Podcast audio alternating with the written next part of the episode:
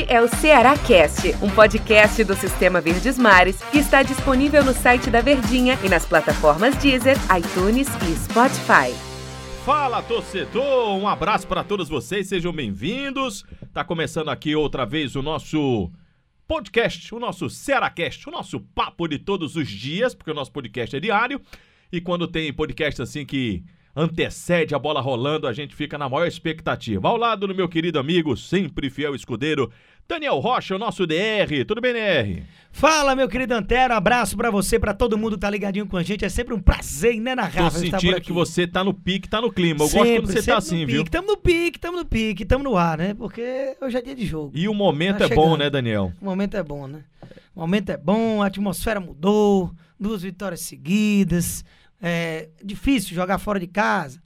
A gente vai conversar aqui a respeito também. Ainda não ganhou fora, mas Agora o torcedor parece que tá mais tranquilo com relação a isso, né? É, a gente até conversou lá na rádio, a gente papeou sobre esse assunto na Verdinha, sobre como isso já foi um grande peso, nessa primeira vitória fora de casa. Meu Deus, não vem a primeira vitória fora de casa.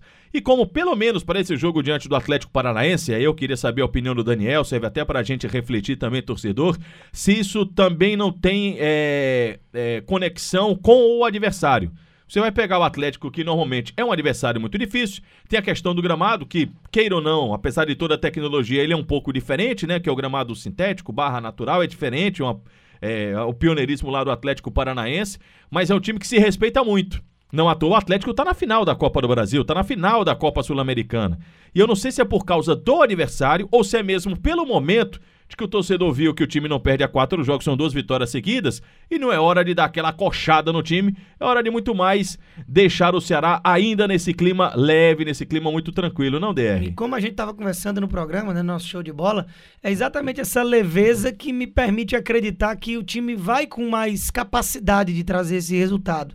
Porque por alguns momentos, mesmo que fosse enfrentar equipes da zona de rebaixamento, equipes que visivelmente, tecnicamente, são inferiores do que o time do Ceará, o que não é o caso do Atlético Paranaense, mesmo estando atrás na tabela de classificação, a gente viu uma pressão muito grande, né? Tem que ganhar, cadê essa primeira vitória? Pressão para cima do time com o Guto Ferreira, agora com o Thiago Nunes. Então, essa pressão, ela tende a dar uma acalmada torcedor tá tranquilo porque é como se não houvesse nem a necessidade dela existir. Fizer o papel dentro de casa nos jogos que ainda resta, vence o esporte no fim de semana, que é um adversário lá da parte de baixo em que você é favorito, parece que tá tudo bem. Então eu diria que a ausência dessa obrigação, entre aspas, de vencer, pode permitir, somado a esse bom astral, que o Ceará consiga jogar mais leve e implementar esse jogo que vem dando certo nas últimas partidas, né? Este é o primeiro, digamos assim, é, sentimento que a gente tem com esse jogo aí do time do Ceará. Vamos partir para outros detalhes. Qual é um detalhe? É o reencontro de Thiago Nunes, onde ele foi muito bem lá diante do time do Atlético Paranaense. E aí eu queria falar sobre o adversário.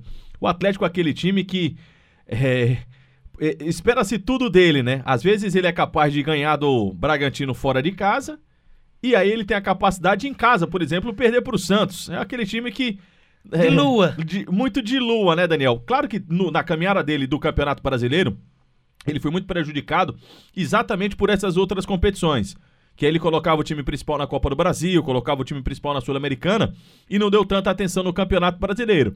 Mas, enfim, é, não é das melhores campanhas do Atlético Paranaense, mas pelas outras competições a gente tem, e até pelo que ele já mostrou no campeonato, tem muito respeito. Mas é um time que no Brasileirão ele oscilou demais. Tem que ver como é que vai ser esse Atlético Paranaense e tem a questão do reencontro do Thiago é, com o Atlético. É né? um time que tem focado muito nas Copas, né? Não é de agora, né? Em 2019 campeão da Copa do Brasil, 2018 da própria Sul-Americana, esse ano no final das, na final das duas novamente, inclusive desbancando o todo-poderoso Flamengo com todo o seu cartel de jogadores. E aí no brasileiro ele acaba deixando meio que de lado, né? Fica ali, é, deixa a coisa acontecer, viu a corda no pescoço ali já perigando pontuação de brigar com zona de rebaixamento. Aí deu uma acordada duas rodadas e aí vai e vence o time do Bragantino é, na última rodada. Então, realmente, É um time de lua, cheio de fases, que você não sabe nem muitas vezes como é que vai encontrá-lo. Seja poupando jogadores, ou, como não deve ser o caso deste jogo contra o Ceará, deve ir com o que tem à sua disposição de força máxima, como é que está a cabeça desses jogadores. A questão é que, independentemente de se está com o pé um pouco mais frouxo, se está com o pé mais embaixo, o Atlético, historicamente, jogando na arena, sempre foi um time dificílimo de bater. E ainda tem a questão da grama sintética já de alguns anos, o retorno do público também, a acústica é muito forte dentro do estádio. Então é um jogo cheio de situaçõezinhas que muitas delas a gente acaba decifrando só depois que a bola rola. Né? Vamos lá, o time do Ceará não tem os dois zagueiros, não tem Luiz Otávio, não tem Messias. Tem Gabriel Lacerda e tem Klaus, é isso, né, Daniel? É, não é, acredito que não vai ter muita invenção não, e o próprio Thiago Nunes já deu uma pista aí que deve ser esses dois realmente é, não, vai, não vai mexer, né? Não teria que colocar o Alan Show, né? Que é outro zagueiro que costuma ser relacionado, ou então improvisar alguém. Não vejo necessidade disso. Né? Passado disso, não tem o Jael, mas não tem outro jogador. Quando a gente diz não tem outro, não é falando mal do Clebão, não, mas é o substituto natural. O Kleber vai ser o titular contra o Atlético Paranaense. A não ser que o Thiago queira mudar, mas não sei se é o jogo, eu não sei se é o momento para isso, porque depois de quatro jogos em que você empatou dois e venceu dois, quatro jogos você não perde, você vem de duas vitórias seguidas, me parece que depois de tanto ele mudar e embora ele tenha falado de que não gosta disso, de repetir escalações, porque ele, ele olha muito pro adversário, pro adversário, desculpa, e faz a estratégia pensando no adversário, me parece que o Ceará chegou àquela formação em que o, o, o a, a boa atuação, em que o torcedor começa a sentir mais representado, é, com, começa a se sentir mais confiante com as atuações, não, Der? É sempre bom quando a gente sabe escalar o time, né? Quando o torcedor sabe quem é que vai entrar em campo, quem que pode entrar no segundo tempo, qual jogador que poderia dar determinada característica num jogo. E quando você fica trocando tanto como era o que vinha fazendo o Thiago Nunes, isso aí te distancia de um padrão de jogo. Então, por mais que ele tenha falado, eu até falei a respeito lá no Globo Esporte, na rádio, aqui nos podcasts, é, que, que não concordava muito com isso, parece que era mais uma questão para motivar todo mundo, para deixar o grupo todo atento e ligado, mas que obviamente uma hora ou outra ele ia ter que encontrar uma equipe. E visivelmente, nesses três últimos jogos, o empate com o Bahia e as duas vitórias em casa, ele parece ter achado e não porque tá dando certo. Eu, sinceramente, escalaria, digamos, esse mesmo time, com exceção do Lima, que ainda me estranha ser banco. Mas no mais, é por aí.